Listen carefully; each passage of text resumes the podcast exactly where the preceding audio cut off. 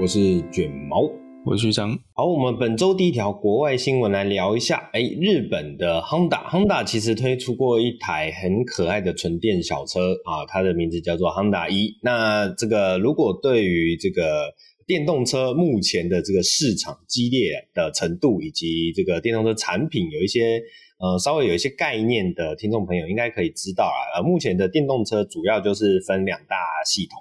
也不能说两大系统，一大系统跟一个品牌，OK，就是中国的，我们把整个中国的国产电动车都归类成一个大系统，然后再来在市场上面比较另外一个比较强势的，就是来自于美国的特斯拉。好，那接下来这些其他的传统车厂，像是日系车啊，像是欧系车啊，都有在电动车上面有所琢磨，但是他们的进程一直都比较稍显的缓慢一点。好。那以日本的 Honda 来说，Honda 其实也是这个非常知名的品牌，这当然也不用跟大家再多做解释啦。那但是 Honda 呢，在二零一九年才推出了他们算是可以算是 Honda 的第一款电动车嘛，或者我们讲说是 Honda 的第一款从头打造的这种电动车的产品。那也就是我们刚刚提到的汉达一。那汉达一的整个外形呐，非常的可爱，它是一台掀背小车，然后在很多造型上面有很多突破哦，就是跟以往我们所想象到的这个地球梦啊，或者是这个本田技研的这种比较凶狠、比较厮杀的那些概念的车款都不太一样。好，这整台车 Honda E 就是主打那种可爱的都会呃都会使用的这种电动小型电动车的这种风格。那重点就是在二零一九年走到现在大约三到四个年头啦。那最近呢，传出 Honda E 在国外的部分已经哦，在欧洲的部分已经结束销售了。然后日本官网上也更是直接标注这一款车将在二零二四年的一月停产。那到时候就是不会再继续生产，之后就会变成呃呃库存卖完就这一款小车就等于是正式的画下终点。那这整件事情其实有一点呃特别的是，因为 Honda 目前其实在整个国际市场上并没有下一款呃主力的电动车产品可以跟上呃电动车这一块市场的攻略的脚步。那虽然 Honda 在中国市场上有推出一些呃纯电车款，但是这些中国市场上面所出现的纯电车款，几乎都是呃要么是有改电的架构啊，要么是一些有点类似贴牌，或者是跟中国市场当地的一些车厂合作所推出的呃纯电版本，它并不是一个呃全球规格的国际战略车款。好，所以 Honda E 其实算是这个 Honda 呃第一款。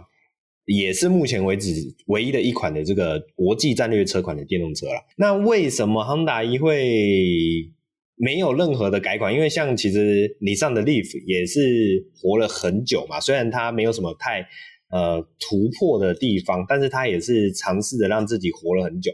那为什么 Honda E 没有继续续命呢？呃，据说是虽然它的外形啊，可以呃可以说是非常可爱，但是整体的使用上，呃还蛮多这种初次设计产品会遇到一些缺陷。另外再来，它的续航力其实也没有很好，然后尺寸又比较小的关系，导致它的使用经验也不是这么的 OK。另外一个点就是在刚刚所提到的这两个小缺点之下呢。呃，相对而言，它的价格却又没办法去弥补刚刚所遇到的问题，所以这也就导致这一款呃 Honda 的首款呃纯电架构打造出来的产品，纯电电动车产品没办法继续在市场上去续存的一个很大的因素。好。那整件事情其实是稍微有点可惜啦，不过毕竟这个会亏钱的产品继续卖下去，卖一台亏一台，其实也不是一个很合适的方式嘛。哦，对于整个我们讲说，对于集团的发展也不是一个很好的呃事情。那我们就只能很可惜的看到这一台呃非常可爱也蛮经典的这个造型上面，其实我觉得是还蛮经典啊，这一款经典的来自于 Honda 的电动小车啊，跟我们说再见。对啊，最主要最主要最恐怖的是它只三年而已。对，三到三到四年啊，大概这三年多的。二零二零啊，对，二零二零到现在，对啊，呃，台湾一直到去年才有车嘛。对啊，就外外汇是因为本田台本没有进，对外贸车进来的。那目前刚刚有提到，就是这个中国市场的那种特殊规格的电动车嘛。另外再来就是，呃，之前不是 Honda 跟 Sony 有传出要一起合作开发纯电车款嘛？那这个二零二四年的 CES 展，是不是有机会来看到这一款 Honda 与 Sony 合作所推出来的第一款电动车？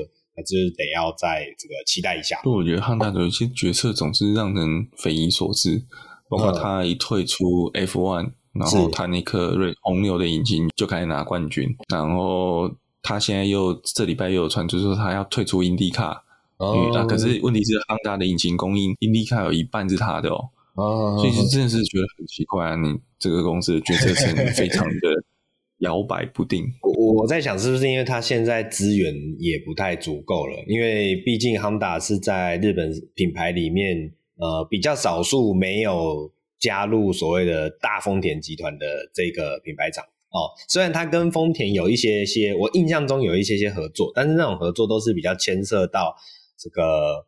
某些比较小型的合作，而不是像比如说像苏巴鲁啊或马自达，它会比较明显的跟丰田集团有一些呃互相的影响哦。所以这个 Honda 它有它自己的，我们讲说本田魂呐，啊也有它的傲气之处，但是相对来讲，它能够所它所能够运用的资源，当然又会更少一些。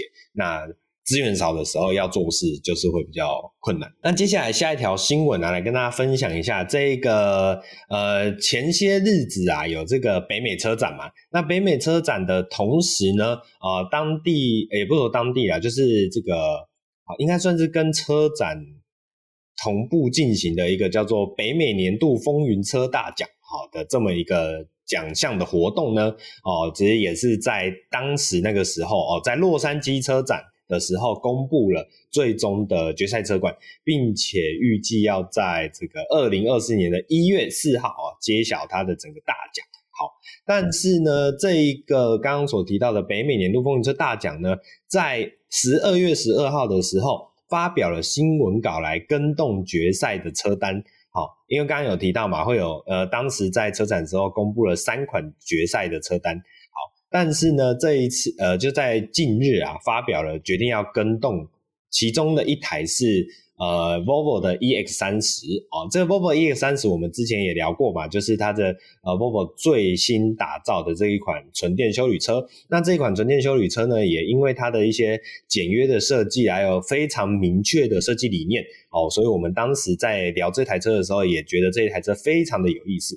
好，那原本这一款 EX 三十呢，得到了，呃、不能说得到，应该说入围啦，入围了 Utility Vehicle of the Year，就是年度修旅车的这一个，我讲说它的决赛里面。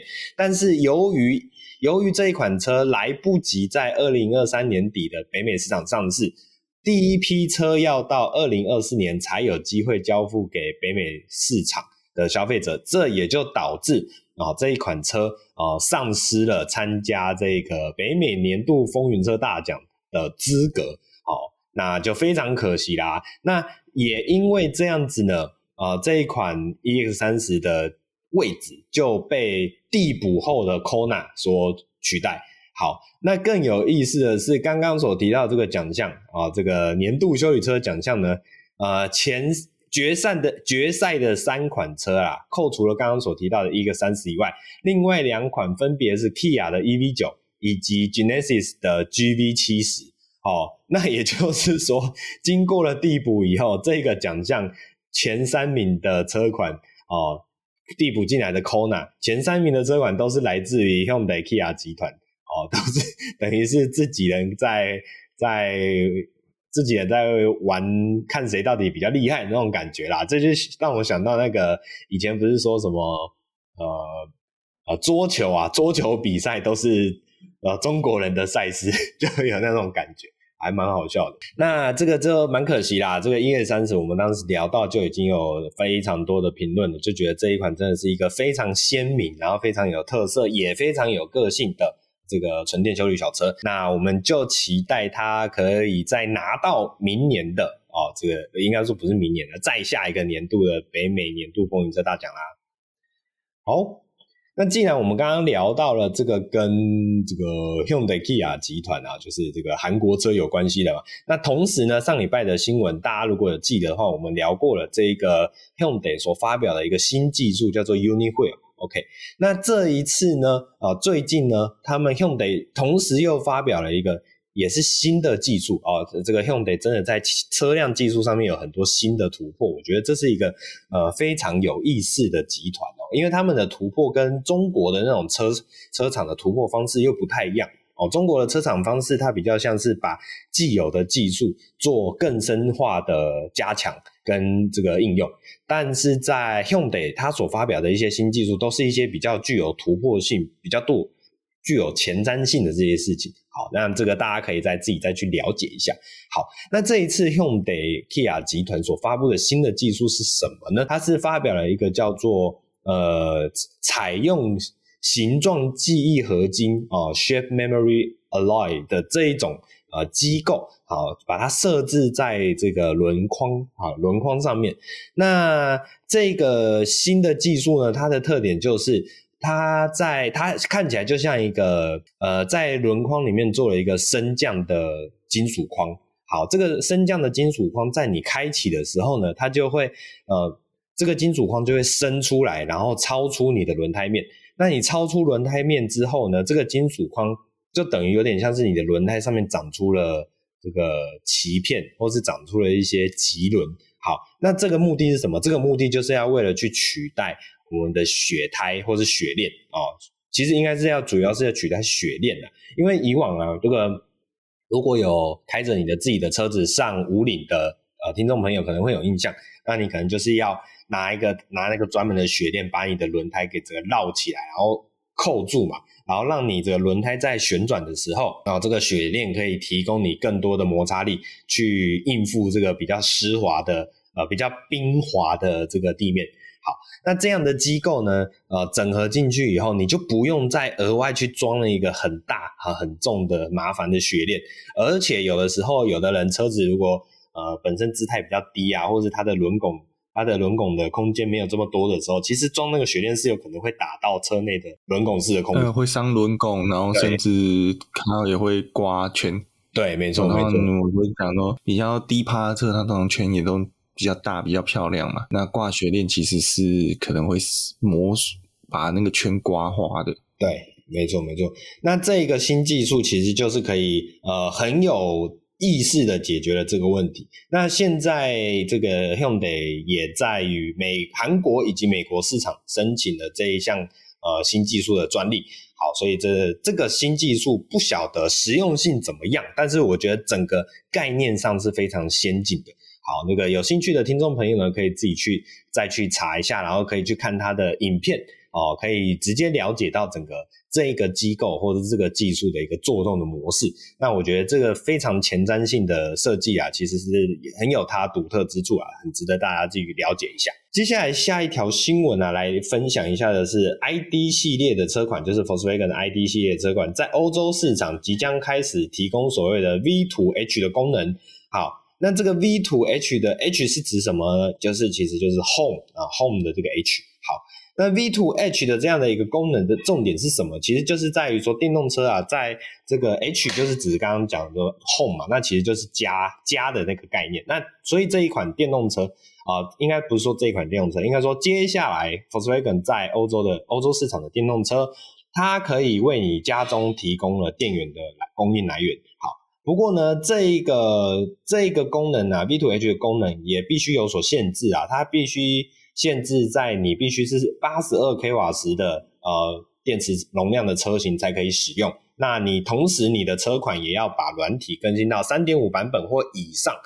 才可以享有这样的功能的设置。那另外一个就是这样子的功能的设置，就可以让你，我们刚刚有提到，可以让你的这个家家里面的电路系统可以用到了这个车款上面的电力，那也就可以让你整个车跟你的房子之间有更多呃额外的这个相关联性，以及更多的运用弹性。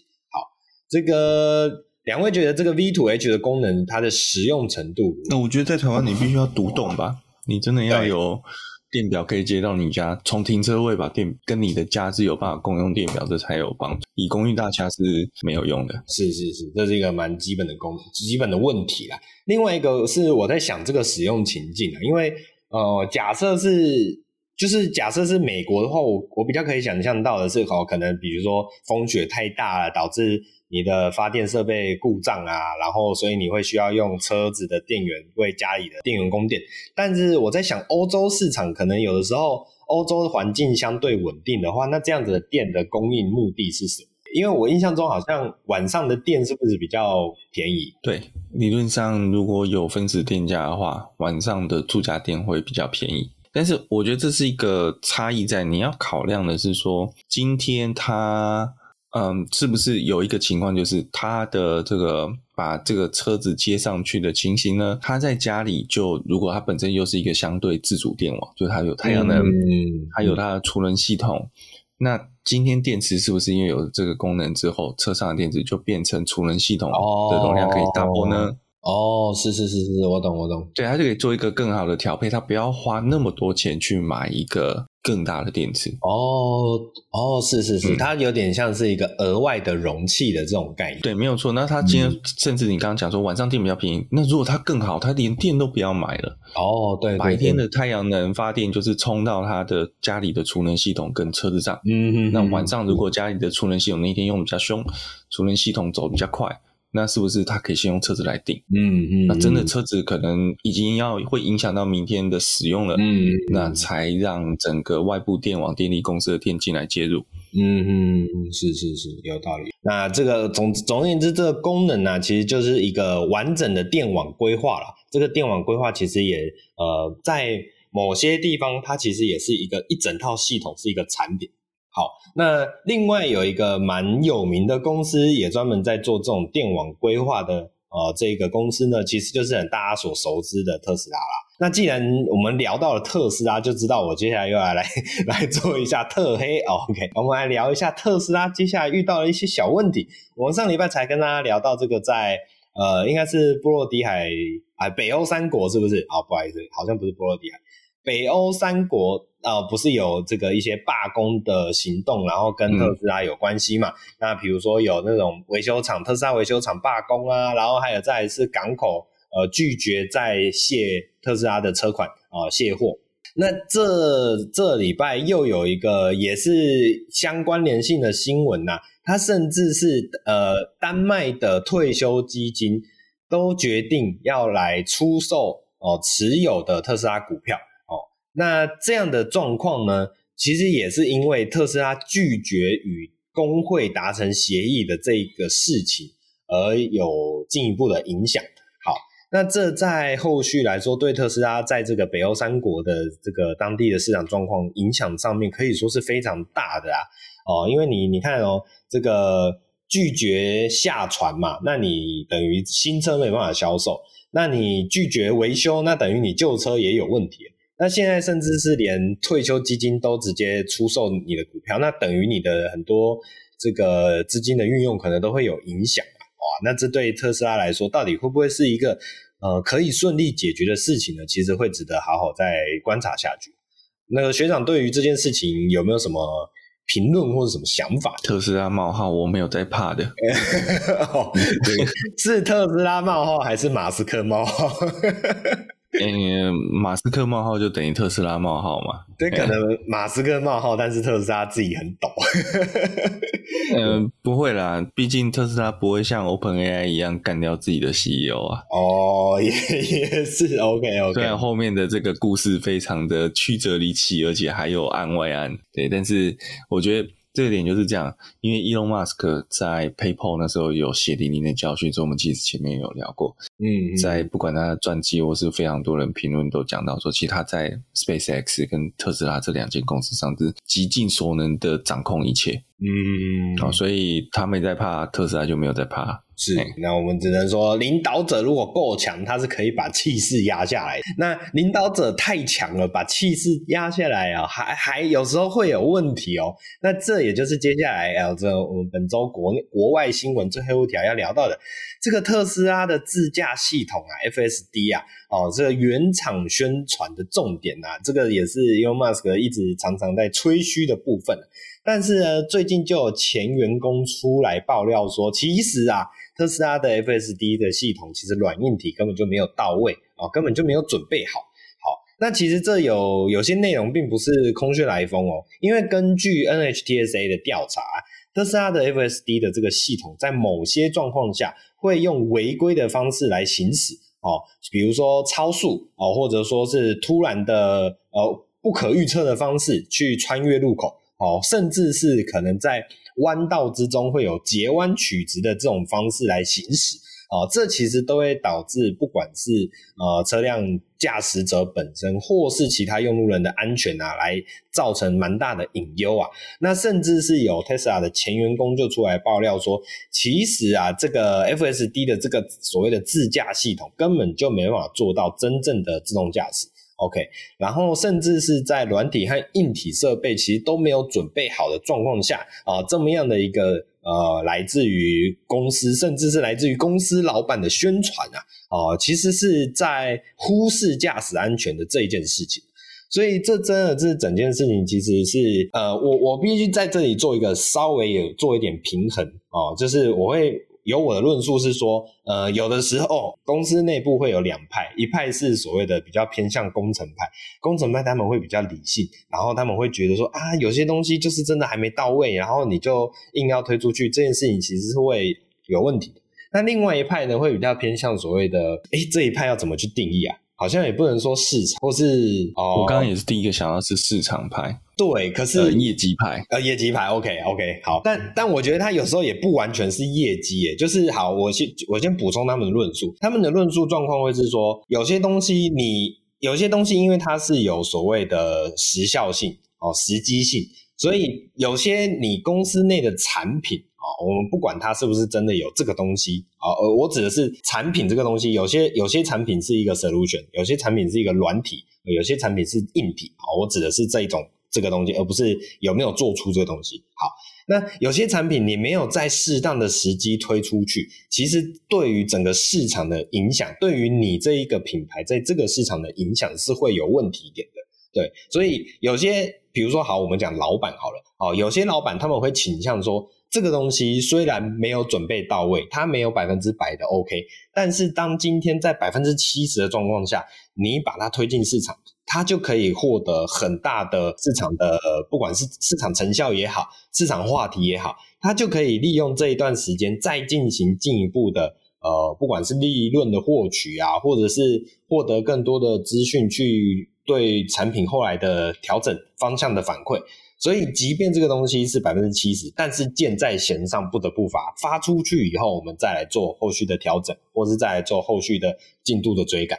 那这也像是像今年呐、今年有很多游戏哦，但。公布说要上市了，然后也真的上市了。上市了以后，很多玩家玩了以后发现，哇，这个 bug 这么多，然后这个里面的问题很多，然后甚至游戏性很差，或是等等之类的。哦，这这这其实有时候对于一间公司的发展，其实是很两难的啦。因为你不推出去，其实你一直跳票，你的整个公司的信誉会受损，那也会进一步的导致你可能你的。呃，你的股价会下跌啊，你的资这个投资者会抽腿啊什么？但是呢，你这个东西发出去又会影响到这个产品的本，所以有的时候这是很两难的事情。那怎么样把这件事情的平衡抓好？哎、嗯，是学长想要，其实这个就是技术力不足嘛。啊，技术力不足，因为你没有办法在目标时间做到目标成品嘛。哦，对对，这也没有做，但但我我我我必须说。我不是要替公司或是资方讲话，但现在的这个整个社会氛围，大家已经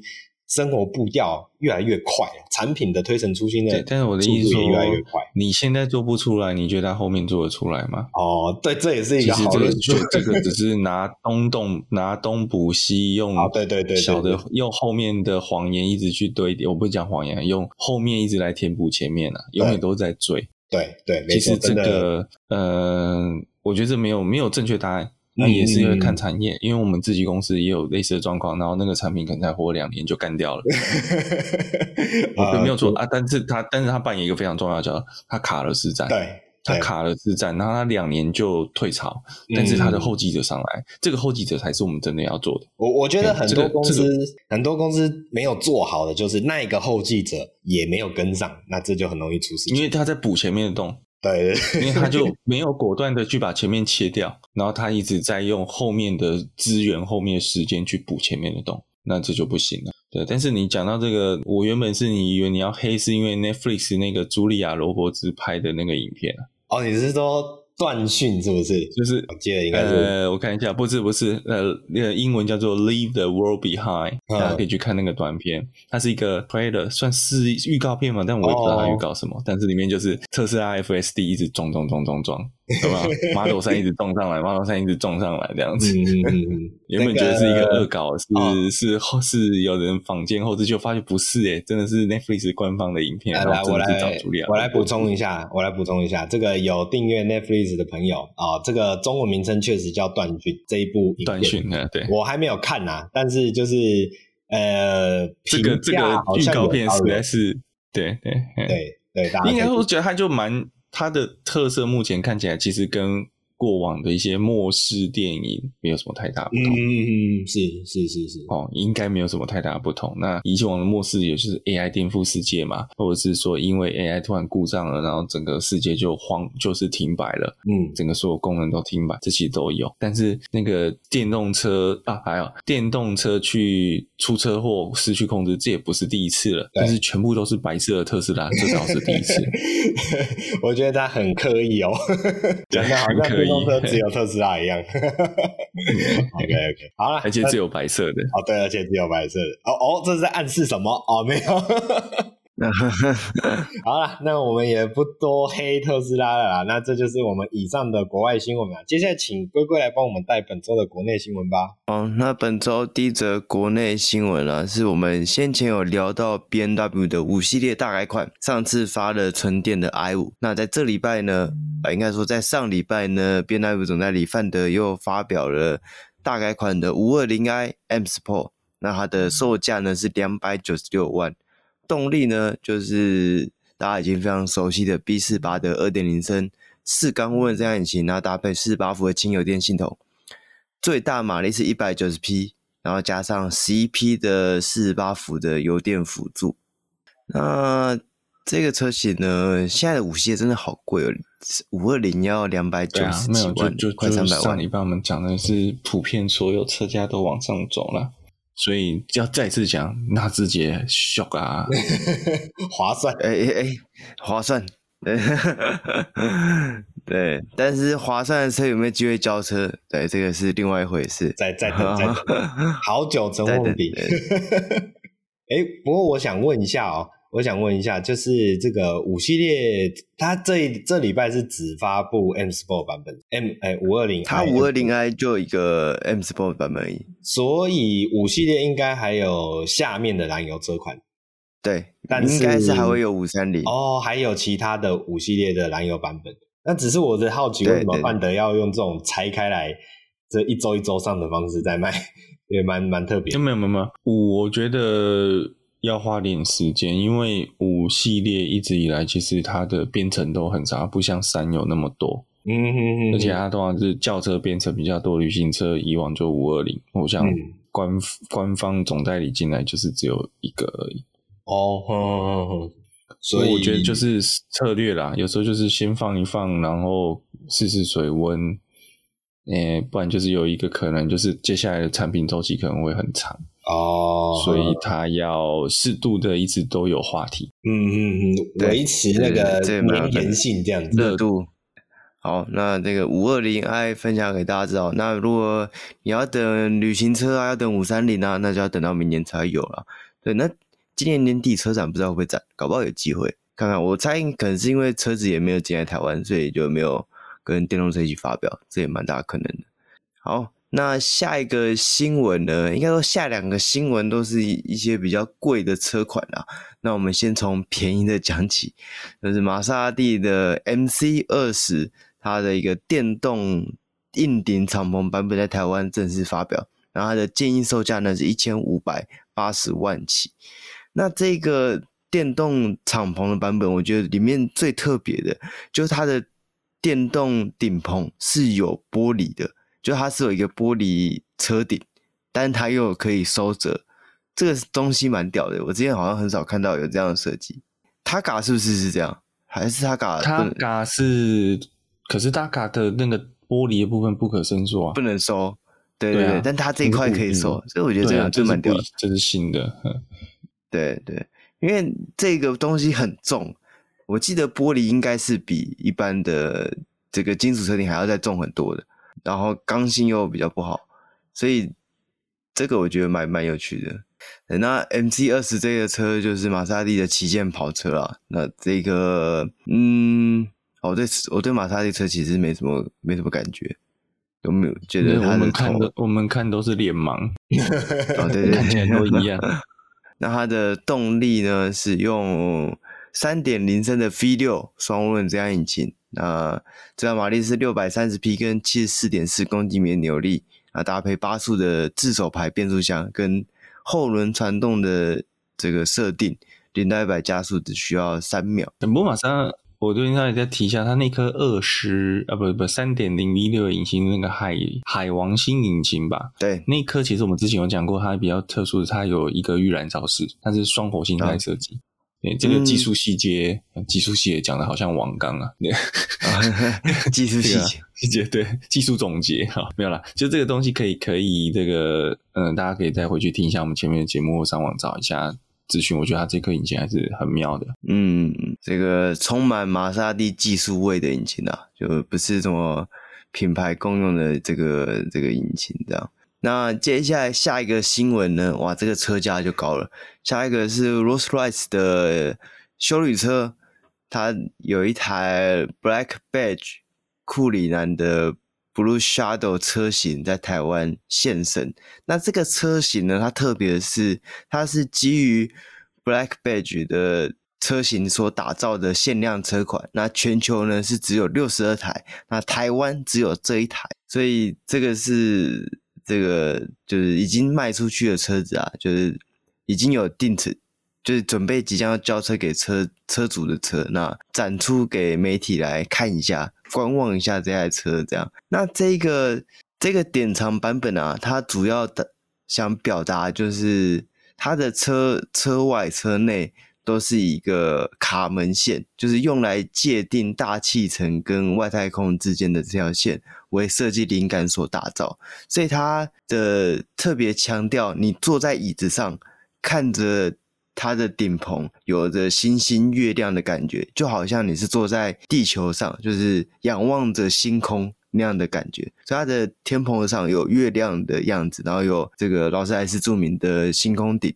那它的椅子上呢，也有代表地球的一些图案。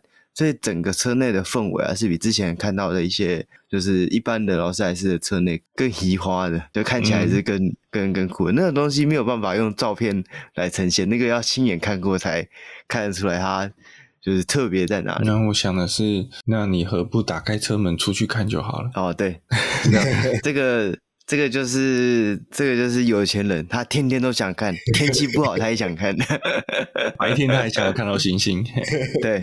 晚上他也想要看到星星，看到太阳。哎，白天他想要看到月亮跟星星，晚上他想要看到太阳。有的时候这个都市环境的光害也比较重，所以只好。哦，对对，看不到星星。对对对对对。那这个车型呢？因为原本的 Black Badge 的库里南，它的售价在台湾的建议售价就是两千七百万起啊。那这个。限量的版本啊，因为据原厂表示，车主非常的讲究隐私，所以他不希望这个价格被公开。但是我猜应该要破个四千万，应该是轻轻松松的，毕竟全世界只有六十二台而已嘛，对，在台湾就只有这一台。那这个是非常非常特别的车啊，它的车色也很特别，它看起来虽然是说是蓝色，但是照片拍出来也是蓝色，但现场看的时候它有点偏紫色，然后在不同的光源下照，它又有不一样的颜色呈现，所以真的是。个艺术品，那这东西就真的是很艺术，艺术到这个我也不知道这台车有什么好去讲解它，因为它好像就是摆在那边就就很厉害了，这样不明觉厉。对对对对，它基本上这个车开出来，你不用说，对这个女生啊，不是不不能讲女生，任何人都会想要上车，对对，我都会想要上车，对对对对对，对膝盖大家都会一软，哎，对对对。好，那这个车型分享给大家。据据说啦，据说这台车的车主是在台中这个拥有它的，所以如果在台中某个豪宅地下室，可能就可以看到这台车。这样，我觉得这个车应该平常不太会开出门吧，我猜可能啦，就是感觉你有一台子。你有一台这个，你应该有一台一般版的库里南吧？那个理论上来讲，所以应该也不会开这个出门。可是我觉得会耶，就是就是吗？就是因为就是因为就是这一台车就是要去彰显它的不同的地方，所以、啊、对吧？因为你就像你说的，既然你可以买这台车，那你另外一台不需要再买一般的库里南。你可以有更多其他的选择。No, no, no, no, no. 这个这个你这样想就错了。那个买迈拉伦的，就是一堆迈拉伦。哦，真的，它不会只有一台迈拉伦。哦，是是是，OK。就像国月讲的，他还是他要有一台彰显他身份的。但是这一台，你说、哦、我讲真的，虽然它的钱很多，可不代表钱可以乱花。嗯，那你今天会折损价值的事情，他不会做。哦，所以他还是要有一台一般库里南做日常用途。所以那台库里南可能还是也是三千万之类的吧。嗯、对，而且我猜搞不好，如果你没有买其他的劳斯莱斯，你可能没有资格订这台车。对，没有错，没有错，你根本没有资格参加这个会。对，但是毕竟也是六十二其中的一台嘛。对，所以你可能是也是劳斯莱斯的长期车主，你才有这个资源跟这个资讯可以先订到这个车了。我相信台湾有钱人这么多，应该很多人会抢着想要订。对劳斯莱斯本身来讲，这应该不是一个这个想要把车卖回去，应该不是一个问题，嗯、而是说谁有这个资格买到这台车，嗯、这才是这个他们这些层这个这个层级的人去。对对，他们去较量的事情。今天今天就有一个媒体，我在跟一个媒体聊天，然后就说，他就好奇说，哎，就为什么，就是哎，这台车已经准备要交车，那车主为什么要给这个媒体这样拍照啊，去看这样？我就说，就我觉得对于对于车主来讲，这个很屌诶，因为他打开网络上搜寻这个车名，他们每一个媒体每一家报道都是在报他的车，诶，嗯，拿着这个。跟人家说，干装这台林北的，对不对？真的是很屌啊！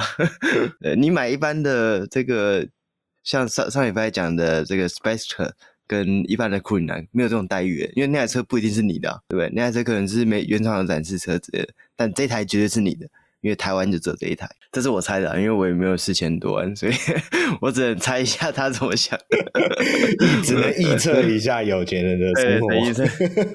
对对对对，我们只能在梦里面想而已。没有，还有一个、啊，我会说这个东西，他们就这样。你今天在收藏一个艺术品，你今天在买，我我把它它当做艺术品来定位了。你当做一个收藏品，收藏品要最重要的是什么？它要有对等换现金的价值嘛。嗯，就它有一个价格。那你今天如果没有价格的东西，你收藏它就没有意义了嘛。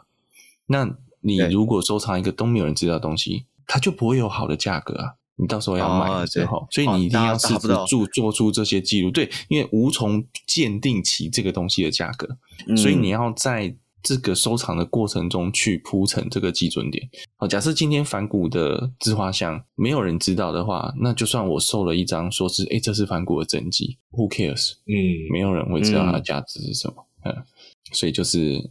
讲归讲低调啦，但是该做的宣传还是要做。嗯嗯，讲自己手上的东西才不会掉价。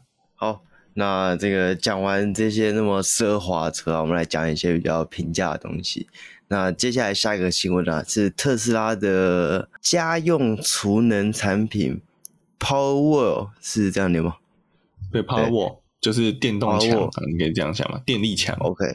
好，那这个东西实际怎么用呢？学长可以帮大家介绍一下。啊、其实你就把它想成就是一颗刚刚我们在讲那个 V two H 的大电那根家用电池啦。对对对对对。那就是说，它你今天它其实就是一个特斯拉，其实在早在北美他们在就建立一个这个整个销售循环。我们一直在讲特斯拉，嗯、因为特斯拉在台湾只有车，所以大家讲在台湾讲特斯拉，你就只想到车。对。但实际上，特斯拉在美国建构的是一个生活的电力网络。对，所以它今天包括特斯拉的太阳能，嗯、你可以发电完之后，除了充你的电动车以外，Powerwall 就是把这个电储存下来，供给你回到家之后的电力使用，这样你完全就不用跟电力公司买电，甚至你还可以把电卖回去给他们。结果蛮多美国的同事，如果他们家是独栋的，他就会装 Powerwall。嗯嗯，那这个蛮有蛮有效的，就是说，第一个你的供电是稳定的，再就是你的供电是某种程度是独立的，你今天就不用担心什么电网维修啊，电会这个坏电呃电力会突然停电啊的问题。就我刚刚讲嘛，德州之前莫名其妙大风雪，德州都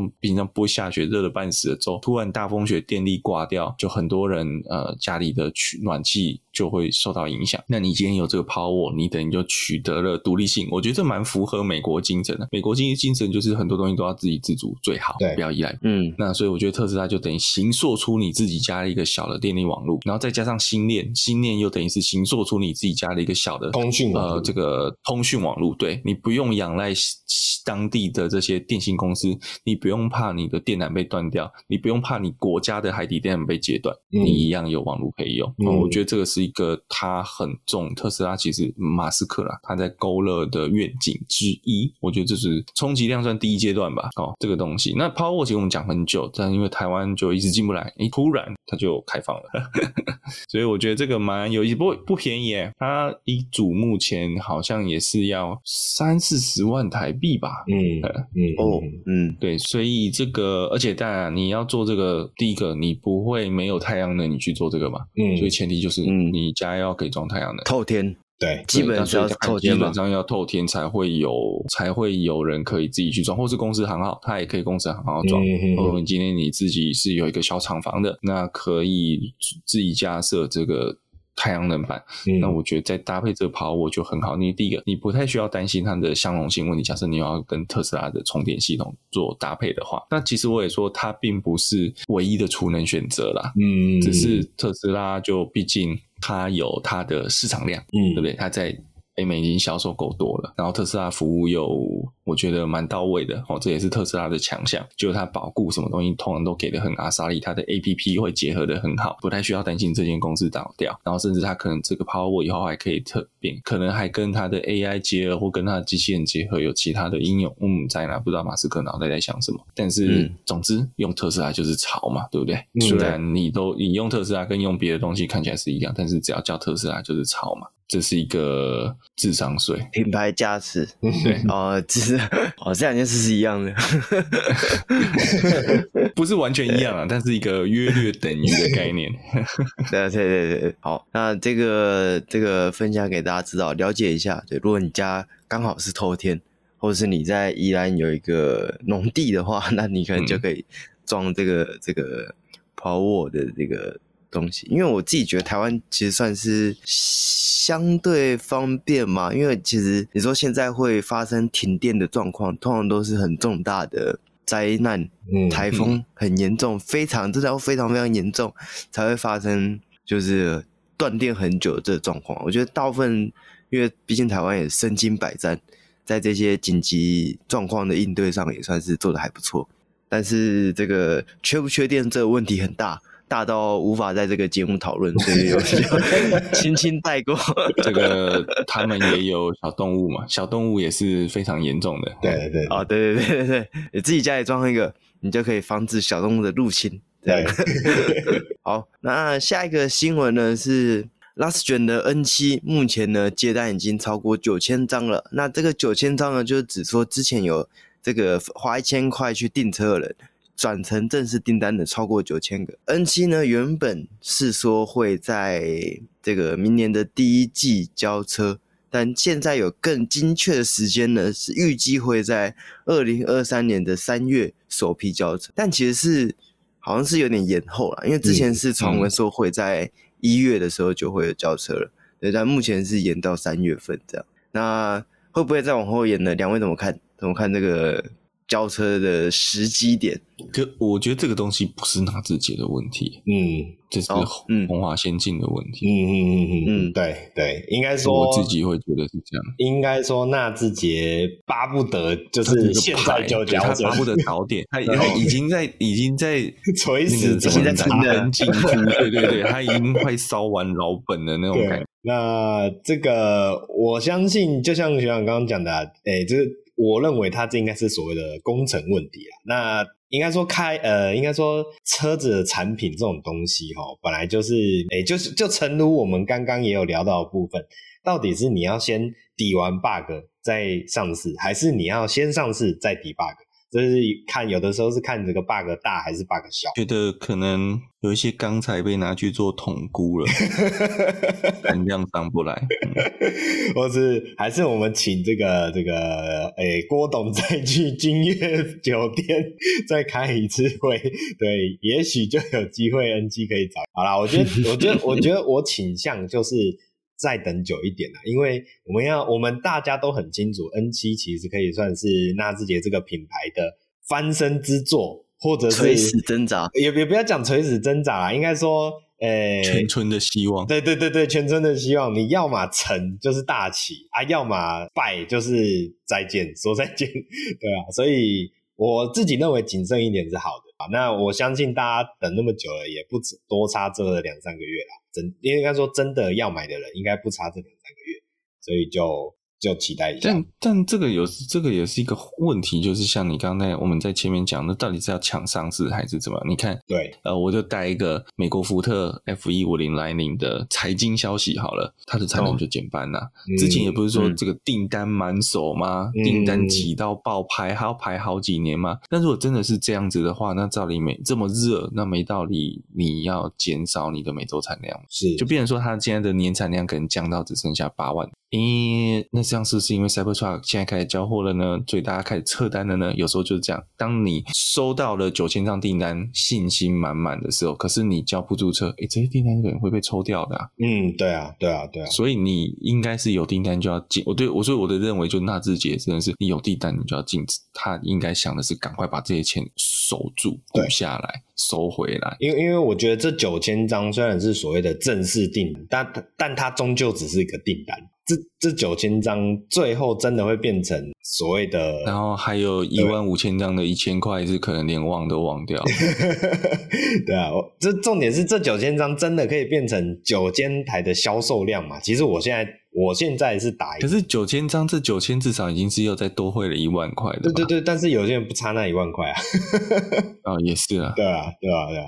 就所以我觉得就我我觉得就看看啦，对吧、啊？那呃呃。我觉得最好他是把 bug 都抵完了以后再出来，会比较保险一点。但是当然，就像我们刚刚聊的，这个以对纳智捷来讲，这也是一个很严峻的事情啊。所以我相信他们高层内部一定都还蛮多这个蛮多蛮多动作的。对对对对对对，就就就给他给他们看吧，有看着办吧。好，那这个如果你有订车的话，那。